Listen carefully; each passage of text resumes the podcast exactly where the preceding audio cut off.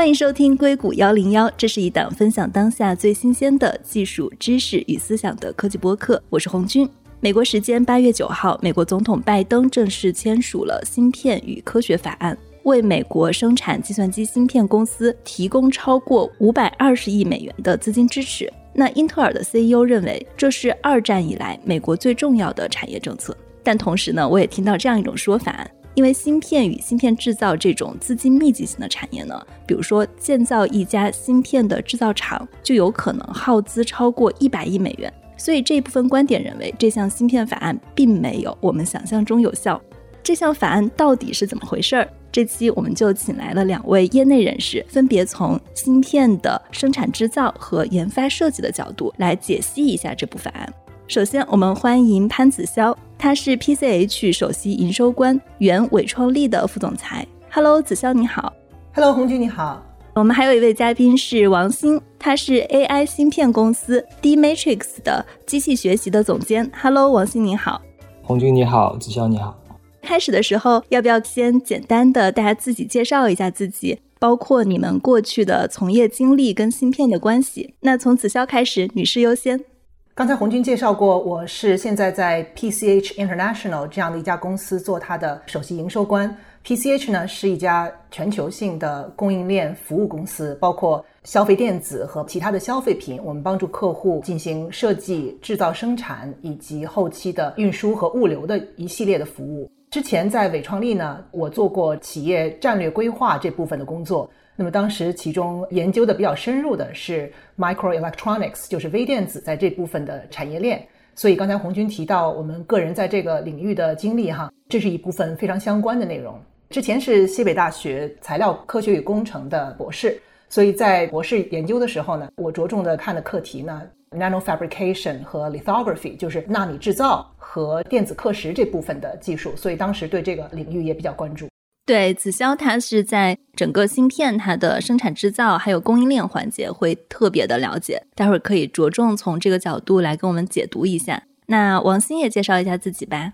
好，我的背景是脑科学、神经科学，博士学位是在南加大的神经科学。之后呢，我就加入了一个博士后团队，那是 Terry Snowski 在 San Diego，他是人工神经网络的创始人之一。所以从那个时候开始，还是在深度学习没有被广泛接受应用的时候，那在十几年前，现代人工智能神经网络的可以说是开始吧。直到现在，我在四家芯片设计公司曾经工作过，两家大公司，两家小的初创公司。从设计类脑芯片开始，直到二零一二年之后的深度学习的革命，就是从那个时候开始，另外的三家公司都是从事比较专业的人工智能的芯片设计。Dimatrix 是一家初创公司啊，我们在做一个 AI 的芯片，这是为了加速大规模的呃人工神经网络。我在 D Matrix 所负责的机器学习以及人呃深度神经网络的优化这一部分。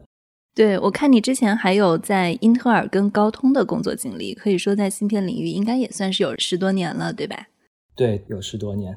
待会儿你也可以从整个芯片的研发设计来跟我们解读一下。大家有看过拜登的二零二二芯片与科学法案的原文吗？我看有一些网友晒出来啊，就是这个法案它有一千零五十四页。还挺长的，没有看过全文，因为就像你说的，实在太长了，呃，细节也比较多。我看了一下华盛顿的政府官网的一个 summary，就是一个小节，写的也比较清晰。当然，后来陆陆续续有很多媒体报道，不管是美国的还是国内的，也都看了一些。那你们觉得这部法案它直接受益者是谁？我看这部法案它是有提到，美国将为美国生产计算机芯片的公司提供超过五百二十亿美元的资金支持，就还是挺多钱的。这个钱怎么分？它主要集中在哪些公司？大家可以先来解析一下吗？它的这个拨款结构还是蛮清楚的，几个基金的分配也是蛮清楚的。它主要的大头还是集中在把产业链的这个芯片的制造本土化回流美国。那这样的话，我觉得最大的受益者那肯定就是英特尔、嗯美光这样的公司。这些集成设备制造商。另外还有一块呢，就是相对于国际上地缘政治形势所要考虑的国家安全和国防的问题，那国防这一块也会有一定的得益。那我觉得第三块呢，那可能就是在芯片的制造的过程当中的设备供应商，像光刻机之类。像我们这样的芯片设计公司，主要是下游或者上游的公司呢，那应该是再次。当然，这个法案当中还有最后一部分是基于怎样把基础科学研究以及人才的教育方面，那这也是一个比较重要的一块，虽然它的占比不是很大。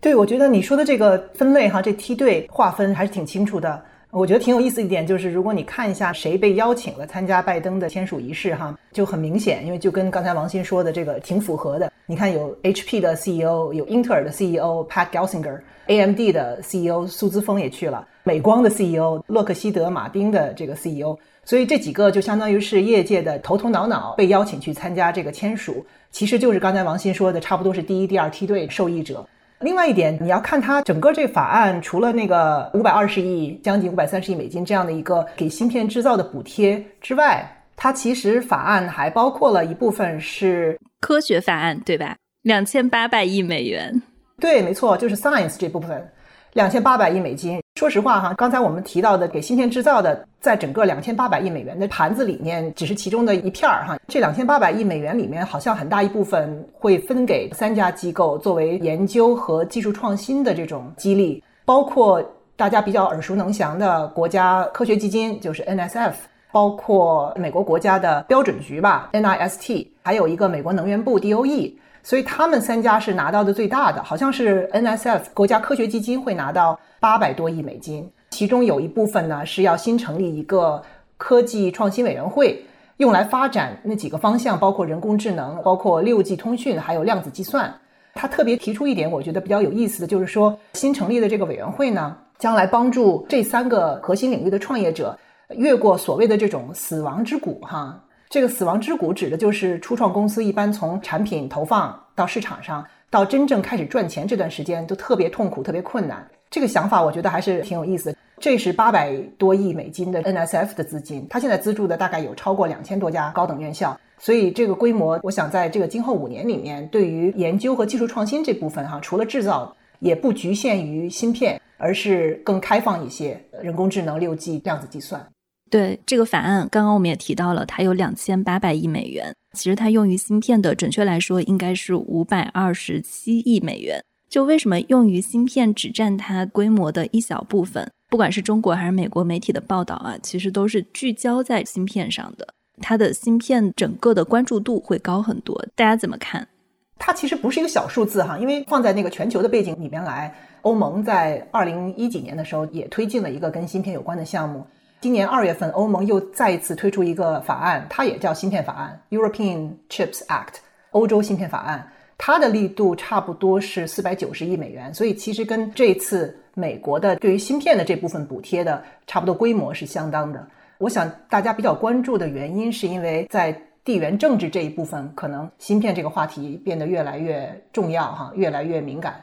对，其实刚刚大家已经提到了，在美国的这个芯片法案里面。我们去看哪些受益者，比如说像英特尔，刚刚还有王鑫提到的台积电、三星，他们都可以说是跟制造走得非常近的。我看到还有一份报告是写到，过去根据半导体行业协会的一个数据，是说从一九九零年以来，美国半导体的制造能力份额已经从百分之三十七下降到了百分之十二，是一个非常大的下滑。为什么美国的产能被转移了？子潇，你可不可以从比如说像制造的这个环节给大家解析一下？你刚才说的这个趋势哈，其实美国和欧洲都在过去的十几年、几十年里面有这样的一个趋势。可能我们谈到为什么芯片短缺这个话题，我们还会。再详细的谈到这个问题，那么它的根本原因其实是因为芯片制造业这个行业哈是一个非常精密、非常复杂的一个行业，其中特点之一呢也是集中度非常高。那现在呢已经形成了这种在整个这个供应链或者价值链的不同环节内，每一个环节它的集中度都特别高。意思就是说，头部的几家或者十几家公司占了全球的市场份额，或者是百分之九十的市场份额。那么它就相当于这十几家公司，这头部公司呢就承包了全球的产能。所以，随着这个分工的精细化，每一个公司或者每一个头部公司或者每一个国家每一个区域，整个这个芯片制造业的每一个环节上有自己的代表之作。从制造角度来讲，美国和欧洲你会看到，特别是高端芯片制成小于十纳米的芯片，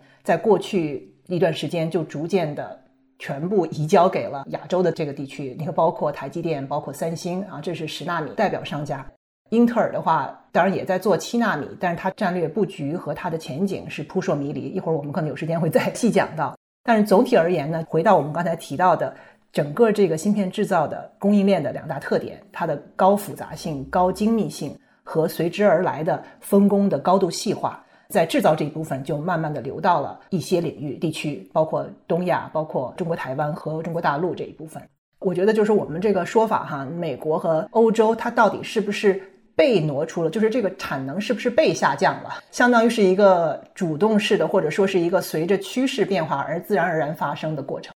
我觉得我可以在研发方面稍微补充一下，我在高通工作过，可以说是手机移动芯片的黄金时代。那高通是一家非常成功的所谓 fabless，就是没有自己制造，纯粹只研究。就像子潇前面讲，经过那么多年的产业的分工细化，再加上之前的贸易全球化的这样的一个大环境，对于设计公司来说，最好的解决方案就只是在设计方面，而且可以把所有的这些比较高端的制造的这些环节全都给外包到非常成熟的晶圆厂。那这样的话呢，导致了前面的这种所谓的下滑，但其实它根本不是一种不好的这样的一种形式。其实呢，它也体现出全球化产业的一个优化。对，我们现在经常说世界是平的，科学和技术的交流，包括产业链的重新分配，全球其实是一个大的合作体，才能够使某一行业蓬勃发展。所以过去十几年、几十年一直是这样的一个体系。这段时间，近期特别是疫情发生以后，我觉得很多国家有点惊慌了哈，看到那个供应链的脆弱性，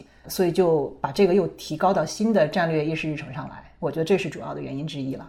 美国的芯片法案其实还有一个很大的部分是考虑到这个地缘政治的方面，所以我觉得。对于国际间的整合来说，其实台积电和三星也会继续在整个局里面受益，并不只有美国本土的公司。我觉得总结一下，美国它其实是在整个半导体行业，它是比较擅长于去做研发的，生产制造来说，更多亚洲的国家是更加擅长的。而且我看到说，其实像生产制造这种工厂的管理啊，它是非常适合像军事化管理的。但是呢，美国这次它的这个法案也是说想要把生产制造往美国拉回来。但是其实我们很难想象说去军事化管理美国人，可能跟国家的文化也稍微有一些关系。他们比较崇尚自由，有工会，对大家有多长的休息时间，各种都要保护的比较周全的。所以我不知道大家怎么看这个法案是不是有效啊？包括五百多亿，当然是一个非常非常大的数字。但是台积电它的创办人张忠谋他就曾经说过，他不看好美国做半导体制造。比如说像台积电，它一年的支出就有四百亿美元，那五百二十亿其实对企业它的吸引力不大。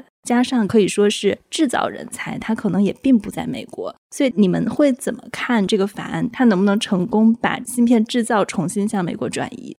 我个人觉得这是要很长时间的。红军，你前面提到了民族性格的问题，我觉得这绝对是一个非常有趣的出发点。但我觉得从另一个角度来说，这么多年的产业分工细化、优化来说，很多的那些经验积累，比如说台积电在测试封装生产的整个环节有很多很多的经验，这些东西并不是一两天或者一两年能够解决的。所以我觉得，从这么多年的全球化的产业分工细化，你要一夜之间把它回来，那是一件非常困难的事情。加之这个硬件上，就像你前面说的，要投资一个晶圆厂，要到百亿级的投资，从开工开始没有两三年是不可能量产，这也是一个限制。不知道子香你怎么想？比较同意王鑫刚才提到的，这是很长的一个过程。但我想讲这个很长的过程之前，先提一点，因为红军你刚才提到说你在做 summary 的时候说美国芯片的强势在设计这部分，我想我们可能要把它细化的看一下哈。从芯片制造的这个角度，我们可能要按照高精端芯片和普通芯片和成熟的这种芯片的制造，可能要按这个来看。我刚才提到的哈，小于十纳米的这个制程范围内，现在基本上就是台积电和三星两家独大了。英特尔刚才提到，它七纳米的制程开发非常曲折，所以说美国在小于十纳米的制造的这个领域是比较有挑战性的哈，因为它到现在为止，从几年前就开始说七纳米要出来，到前几天好像又有说发布日期现在要延到二零二四年了，所以现在目前可靠的高精尖的这个小于十纳米的制程就是两家，但是你再看大一点的制程，美国的 Global Foundry。中芯国际、台湾联华这些都在里面，但是美国 Global Foundry 是其中的一个比较好的代表了哈。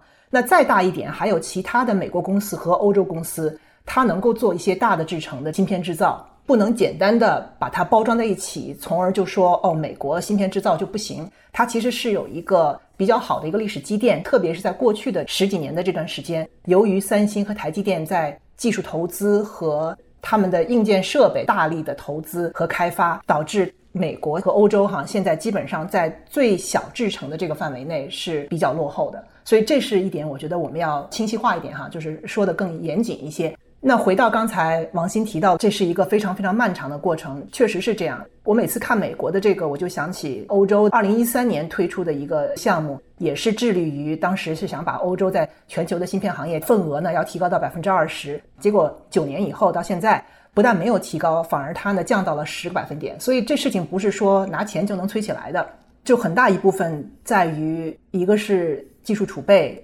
再一个是整个这个半导体制造业的自己的生命周期，还有一个就是人才储备。所以这三点都需要同时抓，可能才能够让这个事情真正的发生起来。那么你要让这个事情开始发生到最后见效，还有一定的时间。所以这个就真的是几年以后再看了。关键要看它怎么实施，能否实施。具体它，比如说这个五百二十亿怎么分，它的这个产业政策是不是有效，对之后的结果会产生很大的影响，而不仅仅只是一个宏观的大家的感觉。因为你刚刚也举了欧洲的例子嘛，就欧洲它想把它的份额拉到百分之二十，但是其实反而份额变低了。就我很好奇，它为什么没有做起来？欧洲来讲和美国还是有在政治上不一样的地方哈。从欧盟的这个组织形态来讲，它比美国还是要松散的很多。国与国之间政策的流通性也没有那么好。那这次美国的这个芯片法案呢，还是很严肃对待，真的是很少见的倾举国之力来做这件事情。可能在政策的出台的角度来讲，我感觉会比欧盟的对待起来更严肃一些。但是从半导体制造商的角度来看哈。我要投一个新的制造的中心制造厂，我要考虑的是我的收益回报率，是吧？我们就讲 ROI。现在呢是一个很有意思的节点，因为前几年是缺芯缺的厉害，全球芯片短缺非常严重。那现在呢局势还没有完全缓和，但是有所好转。大部分预测机构呢都说到。二零二三年末，或者是最晚二零二四年初，可能局势会有进一步的缓解。这个消费电子产能和之前预测的也有不同，产能可能会下降哈。那这种情况下，要不要投资新的制造中心？我投资了以后，我的 ROI 到底是多少？我的收益率到底是多少？这个是从企业来讲是要做的一个考量。还有就是刚才你提到的一些细节了哈，当然我们这些老百姓对政策的细节没有那么深入的研究，但是你比如说我建一个厂能够拿到多少补贴，有什么样的附加条件，那么这个附加条件是不是我可以接受的？那这些都其实成为了一个。芯片制造商要不要做这件事情的重要的战略考量之一，所以具体的运行方案，我们是要看几年以后，或者是有没有先行者，有没有政策的这个实践，怎么实践的，然后有哪些红线可以踩，不可以踩的这些地方。所以今后一段期间会是比较有意思的一个时期，看看这个法案到底是怎么运行的。我想问子潇一个问题啊，我觉得你前面说的这个三个必要条件非常好。那当然，硬件的投入呢，不是一夜之间就能，因为你建一个厂也要花很长时间。但你觉得另外的一些，比如说台积电在亚利桑那开厂这样的事情，或者说人才的进，比如说他在这个投资很多研究机构在进行研究呢，会不会吸引很多的人才？而且美国的移民政策也是全世界的国家当中比较放松的。那你觉得这些方面会不会使得芯片法案实行之后，这个美国优势会马上体现出来？我觉得它不会是一个立竿见影的效果了。说实话，政策执行哈，就是还回到我们引用那个欧盟的芯片法案来做对比哈。我前几天正好在那个《经济学人》的杂志上看他今年二月份欧盟的这个法案推出以后，他的一些评论。这个法案推出以后，当然是希望吸引芯片制造商来欧洲来扩大产能。但是根据《经济学人》的报道呢，台积电和英特尔都表示，除非说你当地政府能够包下 a big part of cost，就是很大一部分的这个成本，英特尔好像说是你要包下百分之四十，我才考虑在欧洲建厂。所以，一个制造厂要做这样的一件事情。要花很大决心，要有足够的政策激励，并且这个政策激励要靠谱，或者说要对制造商来讲 make sense 有利可图，所以他才会做这件事情，因为他们毕竟是商业驱动。就你刚才也提到好几次，整个芯片制造这个工业，你从选址到破土动工，到把仪器放进去调试，对吧？因为它的仪器也是相当的，可能是最复杂、最繁复的一套设备了。到调试，到真正开始说。真正能把片子呃做出来，那这一个过程可能一般来讲是三到四年，有人说两到三年，一般是三到四年。看到最快的一个案例是摩托罗拉，当年在德州奥斯汀建厂用了十八个月，这个好像是业内记录的保持者了。所以大家可以想象，即使有这个政策扶持，你去做这件事情，差不多是两三年后能够看到真正开始能够量产，能够增加当地的这个产能。这还是在说政策有连续性的前提保证下，这在方面的人才是怎么样的？我很好奇。比如说像技术方面的人才，像研发这样的，像王鑫这样的，因为我们在硅谷可能跟工程师打交道比较多，大家还比较了解。比如说一个好的制造型的人才，他大概是一个需要什么样的背景跟什么样的性格？性格的话，我觉得可能是跟大部分的工程师的特质可能也比较接近哈，会比较严谨。会非常的细心，特别是半导体制造业哈，因为一再说过，它是一个非常精细、非常繁复的这么一个操作过程。很多情况下，它的操作其实是小数点后面多少多少位的，是吧？你要看，比如说纯度啊，或者说你要看产率哈、良品率等等，都是要看小数点后面好几位的一个精度。所以，对于能够精细化、能够负责细心的这种科技人才。这是他从性格上的一个分析了哈，我感觉其实和大部分工程师的品质和他们的性格相差也不是很远。但是微电子制造在不管是中国大陆也好，还是台湾地区也好，都是比较深入的一个课题，都是比较有储备的。但是在美国呢，这么多年的积淀来讲，并不很多。你要找高端的软件工程师，你可能能找到，而且你法案的推出会进一步吸引像做六 G 也好，还是做人工智能也好的这种高层人士。但是呢，他的钱要到底多少用于催化在制造行业，特别是高精尖端的那个电子制造行业、半导体制造行业的人才，这个可能要看一下细节。子潇有一点像红军前面提到的民族性格问题，是不是是这种精益求精型的和勇于进取型的，比如说创新型的，还是会有一些本质上的不同？的前者更是像军事化管理，必须非常的像你说的精益求精、细致，但后者大刀阔斧，think out of the box，你觉得会不会呢？嗯，我觉得从性格上来说，倒没有特别的，因为美国其实它可以做得很好。呃，如果想做的话，它可以做得很好。像英特尔之前的这个，包括呃 Global Foundry 啊，在美国本土的一些，它摩托罗拉刚才提到的，它要做的话，它能做得很好，而且它会大力的使用一些呃呃，就是我们讲的这个智能制造这部分哈，它会它会你你你会看到它，比如说呃工业工业软件，它会用的比较先进啊，包括人员的这个。呃，训练 training 是吧？摩托罗拉其实是大大家业内都比较知道，他对呃人员的培训是比较舍得花钱的。他他其实要能想做的话，他可以做到这一点，而且可以做得很好。但是我觉得，呃，确实是有一个传承的问题哈，就是呃，当你一个行业已经十几年没有去进攻这个呃高精端的这个十纳米以下制程的时候，然后你要突然间去做这样一件事情，呃。即使你有这个整个的流程，你你能不能有这样的一套人员来帮你把这个事情给撑起来？这个我觉得是短期内，呃，可能是个问号。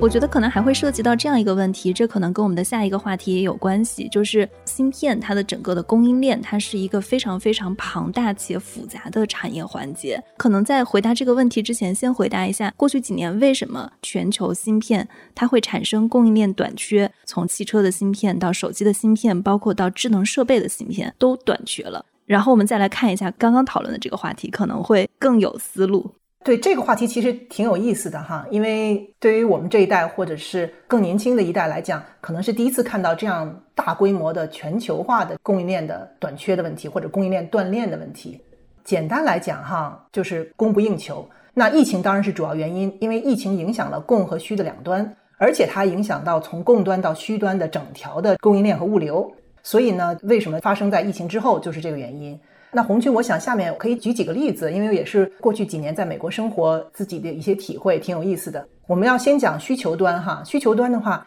大家先看一看美国商务部有个报告，他说芯片的需求从一九年到二一年度大幅度上升了百分之十七。那其中呢，其实有三个重要的因素哈，一个就是消费电子需求，就你刚才提到的。当大部分老百姓疫情开始以后就居家办公了，这时候你包括远程办公、包括娱乐、包括居家锻炼、智能家居、教育，你想想你自己和身边认识的人，在过去几年里面有多少人新买了智能手环、新买了家庭影音娱乐产品，还有健身设备，关键还有多少给小孩子添置了他们这个上网课需要的这个电子设备，所以就相当于是一个黑色星期五不断涌现的这么一个场景。那我自己哈，我记得在疫情期间想买两个电子产品，一个是。Peloton 就是运动科技公司，他们的家用锻炼自行车哈。当时三月份，二零二零年三月份在网上下单的时候，它交期已经到了七月份了，我要等四个月才能收到。后来据说交期更往后排，那为什么？就是这需求一直在往上涨，它的产能又供应不上来。我记得看它的数据哈，到了它是二零二零年的硬件产品的营收已经到了十四亿多美金了，二零二一年居然达到了三十一亿多美金，所以它是在疫情期间。以十亿、十几亿美元的营收的基础上打着滚儿往上翻，是一个非常可观的过程哈。另外一个产品就是任天堂的国内叫做健身环大冒险，它其实是一个普拉提用的一个圈圈，上面带了游戏控制器，里面还有很多传感器和通讯用的这种模组。哎，是那个 Ring Fit 是吧？对，Ring Fit Adventure。对，我也买了一个。哎，那你比我幸运，我之前就下单，然后全线都已经是脱销了。它其实是二零一九年发布的哈，到二零二一年中的时候，它一共销售了可能有一千多万件哈，然后其中百分之七十，我读了一下它财报，百分之七十是在二零二零年财年度卖出的，也就是疫情最严重的时候，所以很正常，那时候我去买也买不到，所以这两个体验哈，就所谓是从消费电子这里面看一下，这是管中窥豹，可见一斑。第二个原因是我自己一一开始没有想到的，是加密电子货币的火爆造成挖矿。挖矿挖的特别多，挖矿机就是执行工作量证明计算的计算机。以前都是普通电脑，现在都是专业的特制的挖矿机。之前都是 CPU 嘛，哈，中央处理器的，现在是用图形处理器 GPU，就是显卡里面的那个核心芯片。每一个矿机单元，它可能要用到十几个甚至几十个的 GPU 芯片。然后有些挖矿狂人，他还有一下子建好几个矿机。我一开始想，这个芯片需求角度，可能这也没有影响很大嘛，因为全球有多少人在挖矿。但是我后来查了一下，吓了我一跳哈。纽约大学有一篇报道，他说，就在二零二零年这一年里面，用于电子加密货币的 Proof of Work 计算的 GPU，差不多相当于全球百分之十九的 GPU 产量，很可怕了。所以这个还是挺惊人的哈。这么高？对，非常高，而且主要是英伟达吗？还是英伟达还是很吃香的，因为这个。然后当时从制造角度来讲，台积电差不多有百分之五到七纳米的制程，最后是应用是应用在了挖矿上，还是非常惊人的哈。当然，现在的这个需求主要集中在那个图像处理器 GPU 上，不像消费电子行业对于多种高端的或者中高端的芯片都有需求。第三个因素就更悲催一些嘛，就是全球汽车行业一开始在疫情开始的时候，它预测我们需求会下降。所以绝大部分车厂都说，哦，那我们减产吧，或者延期吧。结果到了二零二零年下半年，发现，哎，需求其实并没有下降那么多，而且还有回弹，加上那个电子汽车的需求其实有有上升。它再去布产的时候，大部分产能已经被消费电子需求的增长给占了。所以其实是两大行业对这个芯片的需求都在上升，都在争产能，但是产能是有限的，所以你一下子形势就非常严峻了哈。每辆车里面大概要装一千个芯片左右，所以这个需求也是超大的。这个就是需求为什么这么大，为什么这么难？对，其实你说到汽车的话，我自己感触也很深。就我自己正好是疫情期间，相当于就把之前的一个车停了，然后想换一辆车，我就发现这个特斯拉要等好久啊，就要等一年。我还有一个自动驾驶圈的朋友，他们其实就是车的各种 demo 跟样板车都已经做出来了，他们今年就想做第一批，大概是几十辆车，他就发现，在绝大部分的零部件，全球的这个供应链已经断了。就没有办法把这个车造出来。对，其实我也感同身受。我现在还看到有一些二零二三年新款的车出来是不带，比如说 Apple CarPlay 之类的，就是说它其实在功能上面，就是因为有些关键的部件它没有办法做到。现在出来的新款的车，其实有很多的这些娱乐功能啊，已经都是没有了。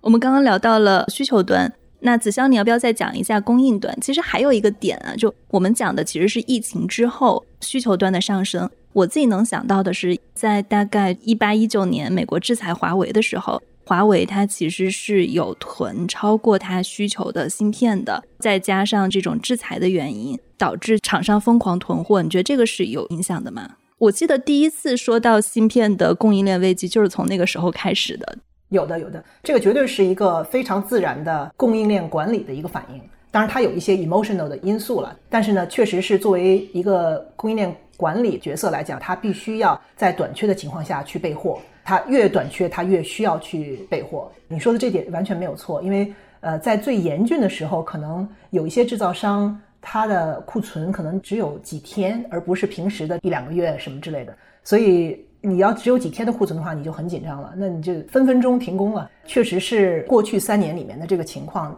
极大的促使当前的很多品牌商、电子器件，包括汽车的制造商去做这样一件事情，就是我要囤起来，买更多的 safety stock 安全库存，以防我进一步持续到二零二三和二零二四年，就未雨绸缪了哈。所以从一定程度上来讲，加剧了它需求端的缺口。简单说一下供应端哈，很多人不在业内的会说停工了，你疫情好一点，你再加班生产不就可以了吗？哈，你富士康分分钟可以加班，加班以后这个产量就上来了，它不是这么简单的哈。就刚才提到半导体制造业的特性，一个是它的高精密、高复杂性，这可能是人类到目前为止在能够量产制造的领域最精密和最复杂的一个制造过程。所以刚才提到的建新厂来加大产能，这是一个非常慢也非常贵的过程。远水解不得近渴。刚才说了一般从新厂开始搭建到最后投入使用，到最后能产出芯片，三年四年那是常事儿。同时你还得训练操作人员，你这不是随便街上招工就能操作的，不是那样的。还有一点很关键的就是咱们一再提到的，它价值链里面每一环的集中度都很高。呃，上游的原材料，你比如说眼膜、光刻胶，基本上就是日本主导。用的气体大概全球是六家占百分之五十市场份额。晶圆制造它是下一步了哈，下一步就是从沙子里面提纯硅做单晶的这个过程。全球大概十几家公司，可能十四五家、十三四家垄断百分之九十五以上的市场。芯片制造咱们刚才说的已经比较多了，就是小于十纳米的制程是怎么样的，大一点的到二十几纳米的是什么样的。总的来讲，它的集中程度还是相当高。芯片制造完了，不是就结束了哈。关键的一点是叫 ATP 后期的组装测试和封装。你不组装测试封装的话，你那个硅片儿是没法用的，只能封装了以后才能用到电子印刷线路板上去，真正有这个功能哈。那组装测试的话，除了三星和英特尔这样的 IDM，呃，还有台积电，其他的主要要靠外包服务。谁来外包呢？台湾的日月光、Amcor，中国大陆的长电，台湾还有一个叫西品 SPIL、Spill，这几家公司占领了大部分的组装和测试的市场份额。封装的话，也是像台积电呐、联电呐、中芯国际啊。啊，武汉新兴啊这些的封装业，但是呢，不管怎么样，它都主要分布在大陆和台湾，这还都是第一级供应链哈，我们就讲的比较多了。你再往上追溯，第二级为第一级供应链提供物料或者提供机械的，那大家都知道，全球五大半导体设备制造商，这五家占了全球市场的百分之五十到六十。光刻机就是荷兰的 ASML 阿斯麦，他们一家独大，甚至是阿斯麦光刻机里用到的聚焦镜。也是蔡司来垄断，所以就是集中度特别高，那就很难你去说一个地方倒了，一片都倒。整个这个疫情期间，相当于就是此起彼伏，一会儿日本，一会儿中国大陆，一会儿台湾，一会儿欧洲，整个此起彼伏，所以就没有一天是好过的日子。对于半导体制造来讲，从那个物流来讲，总是有短板，总是有出现问题的地方。最后就是整个的交通运输了。这个有一个数据，我想跟大家分享一下，是很有意义的数据。典型的制造生产过程啊，它的产品可能要跨越七十次国际边界。在疫情之前，当物流是正常的情况下，整个这个过程需要大概一百天走完。这个一百天之中的十二天是供应链步骤之间的中转。那你就想一想，当你的全球受到疫情挑战的时候，这个海陆空交通全瘫痪或者半瘫痪的时候，你想把这个流程走完有多么难？所以，供应端、需求端，再加上中间的这个运输端。全都有雪上加霜的这个问题哈，就高速公路堵车一样，这条路上不停有车祸，造成事故的车拖走了，又有新的车撞到一起了，所以很复杂，很辛苦。对我听你这么说，就觉得整个芯片的制造，它其实是一个非常非常高度全球化合作的一个事情。现在呢，因为美国的这个法案，它不仅仅是一个纯粹的说经济领域的法案，它同时也会对，比如说在美国设厂的这些芯片公司会有一些限制。那我们不是做政治的那方面分析啊，就是我们仅仅从整个芯片制造的环境来分析的话，会不会说这部法案它的落实反而是把一个本来是非常全球化的产业割得四分五裂了？它会不会加剧整个芯片供应链的危机？对，因为说实话，大家都没有水晶球，都没有 crystal ball。因为红军这问题问的特好，但是也特难回答。因为你说我们不谈政治哈，但其实整个这个。发起的原因，一个是地缘政治的竞争，再一个就是意识形态的竞争，再加上过去三年里芯片的缺芯，实在是让美国和欧洲都吓到了。你可以想象，他们深刻的觉得，即使不能拥有整条供应链，也要让核心的那部分能力回到我这里来，或者说至少我不能把它丢掉。到目前为止，就像你刚才说的，韩红军，整个半导体制造这个行业，因为它的精密性和复杂性，一直是全球分工合作。那么，美国这个法案。之前王鑫也提到哈，一部分是用于生产和制造的刺激，那么这一部分的激励呢，主要是应用于制造这部分。如果做得好的话哈，可能能够吸引一部分芯片制造这部分的公司在美国扩大产能或者回流。那后期的包括组装、测试、封装会不会有这样的趋势？包括之前的晶圆制造会不会有这样的趋势？就很难了哈。你说你这一条非常繁复的供应链。每一步都有不同主导的这样的一个供应链，能不能有能力把每一步都挪回来，非常非常的难，难度极其之大。我能不能挪其中的芯片制造这一步，把它的一部分产能在美国进行回流？这个可能是在今后的几年之内能够看到的有这样的一些动作哈。但是从整体来讲，能否移动全部，包括刚才说到的不同的原材料，包括气体，包括石英砂哈，包括晶圆制造。包括后期的 ATP，你能不能都挪回来？它主要的目的是为了增大自己在本国的产能嘛，所以它倒不会说拆东墙补西墙，不是这样的一个，它只是说吸引芯片制造。就我认为它会加剧短缺，可能是因为它不能跟中国的公司合作，这样不就更加短缺了？就像你说的那个高速公路，它在不停的出车祸。我觉得你说的也是有道理，倒不一定是直接效果是短缺了哈，但是它对全球这个供应链肯定是进一步复杂化了，这个是没得说。之前分工好了的，现在你要动供应链，要强制性的把这个供应链做一些转移，你会复杂化整个这个合作过程，这个是可以肯定的。会不会造成短缺？这个是不好说。你就像之前那个电子制造也是，或者说整个制造业，大家都说哦，可能要从中国流失到越南或者是泰国或者马来西亚，包括印度也有一些刺激制造工业在本土扩大产能的这些政策。但是它有没有造成电子制造也好，还是服装制造的供需之间关系的波动性呢？可能一时半会儿倒不是特别清晰化哈。我想补充的一点就是，你们最后谈到的那个忧虑，这其实并不是加重短缺的这个忧虑，它破坏了这个原本是非常细致的分工。其实就像子潇前面打的这个比方，一条道到处都在堵车，但其实现在问题是，哪怕你弄成两条道。你现在的问题是，两条道其实也有可能到处都在堵车，并且两条道出来的话，对于很多的这个步骤来说，你就要就有一个选择问题，你到底选哪一个？如果说真的是每个国家都进行回流的话，那这样的话导致了完全不同的整个流程也是完全不同。对于我们这样的设计公司来说，非常简单，因为我们的芯片都是高端制成，都是台积电，我们所要打交道的这些下游的制造工程师，我们的 contact 都是非常简单，而且我们可以确定那是全世界最好的。比如说有一定的不同的制造商可以给你选择的话，那可能你在上游的设计的过程中，又要考虑到不同的下游的制造的优缺点。那这样的话，反而是加剧了这个设计环节的难度。特别对于现在的这些比较新的芯片，比如说基于人工智能或者自动驾驶之类这些新的应用领域，有不同的新的专用芯片的诞生，和以前的那些通用芯片呢时代完全不同。那摩尔定律时代，你可以说是比较粗放的，有一个非常 predictable 的这个 track，整个行业的标准化也是非常的强。但现在是属于一个不同的新的形态的芯片，是一个寒武纪大爆发的这样一个情况。所以说，下游的专业度的高端的一个专业化、单一化，其实对于上游的设计来说是一个有好处的事情。你觉得现在这个法案对你们公司来说啊，就会有一个直接或者间接的影响吗？那我觉得近期的话也是非常简单，因为像我们这样的类型的芯片，那台积电还是无二的首选。当然，如果这样的情况有所改变，如果在比较长远的将来的话，我们还是要静观其发展。但是近期内，对于我们设计周期来说的话，应该是不会有太大的改变。刚刚子潇就是你在介绍整个供应链的时候，我印象中你有说过一句话，大概你认为供应链它的危机在二零二三年到二零二四年可能会有一个缓解。你是为什么做出这个判断的？可以跟大家介绍一下吗？呃，这个不是我的判断哈，没那么大胆。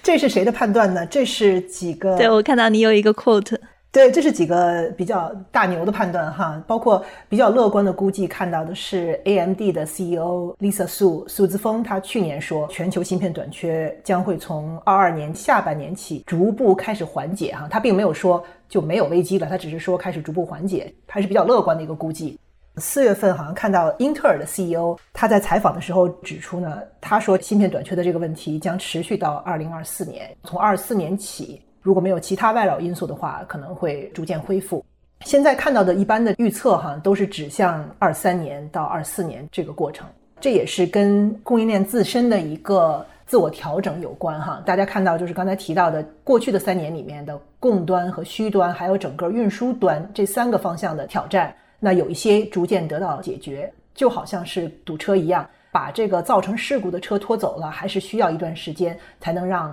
整个的交通能够流畅起来、顺畅起来，所以确实是有这样的一个滞后。还有呢，就是供需端的自我调整，哈，像去年年底到今今年年初，可以看到 AMD 高制程的那个芯片订单有缩减，苹果也报告有一些可能会减少新机出货量的这样一些传闻。那英伟达呢，刚才我们提到那个挖矿热，哈，用 GPU，它因为这个挖矿热潮呢，现在有点散去的趋势，它有要求要缩减 GPU 的这个订单。所以大家看到这三个其实是。台积电的比较大的几个用户了哈，对于台积电来讲，它的客户的这个需求有下降。我看美光也有这样的一个声明哈，可能在全球智能手机销量比去年下降的情况下，PC 的销量也下降的情况下，那有一些减产的这个要求。再加上今年还有美国这边有通货膨胀，再加上国际上有这个俄乌冲突，在消费电子类市场呢，可能有一些全球市场的需求的疲软，对芯片的减少呢，就是一个直接的影响。所以它确实是有这样的一个供需的调整。可能在需求疲软，再加上产能逐渐追上来的这种情况下，再加上全球的物流逐渐恢复的情况下，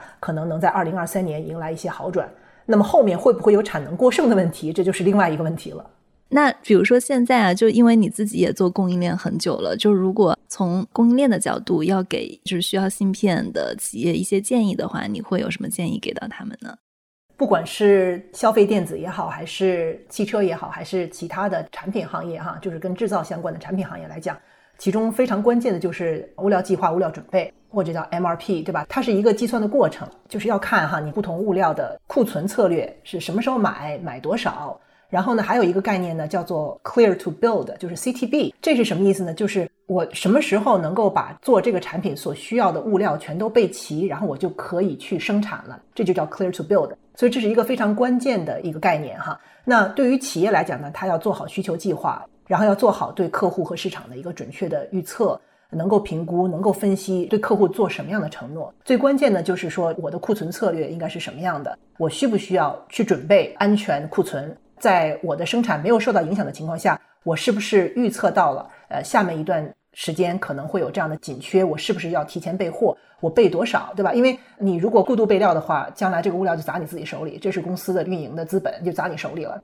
那如果不备货的话，就有可能有这种停产的风险。所以这是一个基于对市场了解和计算的，可以说是一种大大的赌博了，应该说是。但是呢，在做这种 bet 这个同时，哈，还有一些。方法可以去做一些弹性的调整。你比如说，不同的公司里面可能有不同的产品。对于芯片来讲，可能不同的产品，比如说旗舰产品和辅助产品，或者说第一代、第二代都同时在上市的这种情况下，不同的产品可能会使用同一款芯片。那么到了关键时刻，当你发现你缺芯的时候，是不是可以把对营收或者对利润不那么关键的产品牺牲掉一部分产能，然后把节约出来的物料用在你的旗舰产品上，保障旗舰产品的生产与供货？哈，这是一种战略。还有一种对于消费电子设计来讲很关键的就是你有没有 alternative design，就是有没有备选方案。你不能死盯在某一款芯片、某一个芯片来说，我把所有的筹码都放在这一个芯片上。那如果你这个芯片产能受到挤压，你怎么办？对吧？有没有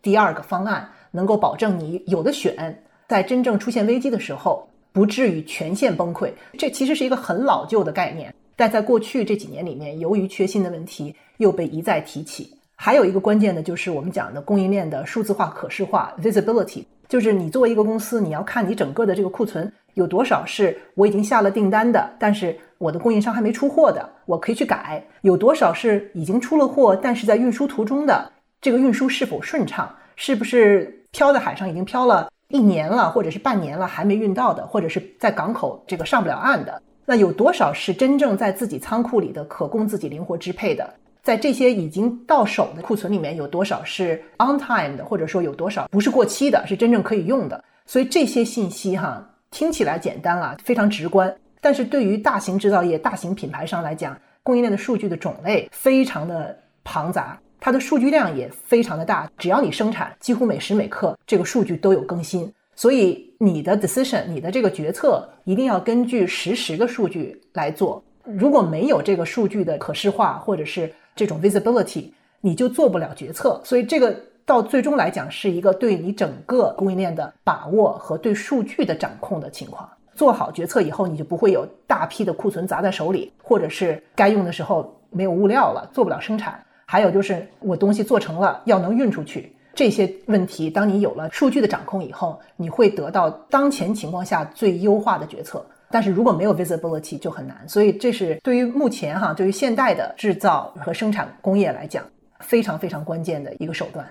对我听你说，觉得整个供应链管理是一个非常深奥的学问，而且它跟公司的可以说是每一项决定，它都是战略级的。尤其是在遇到了疫情、遇到了国际政治的不稳定，就可以说大家在做决策的时候，可能会面临更多更多的复杂情况。如果你现在储备芯片了，那一旦比如说明年整个行业都生产过剩了，那它可能就是一个砸在自己手里的决定，感觉还是挺要艺术的。从这个角度来想，更能理解为什么库克是一个苹果非常合适的 CEO 人选，因为他也是供应链管理大师。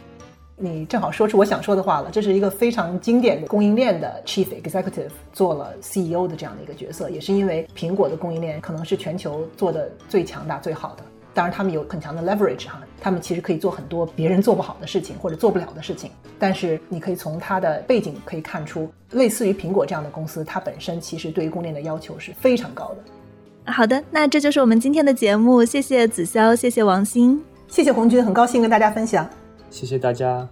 如果大家对美国的芯片与科学法案有什么样的想法或者看法，也欢迎大家在评论区跟我们留言互动。那正在收听我们节目的听众，如果你都听到这里了啊，还没有订阅我们的节目的话，欢迎在你所收听的音频渠道来订阅我们。感谢大家的收听，谢谢。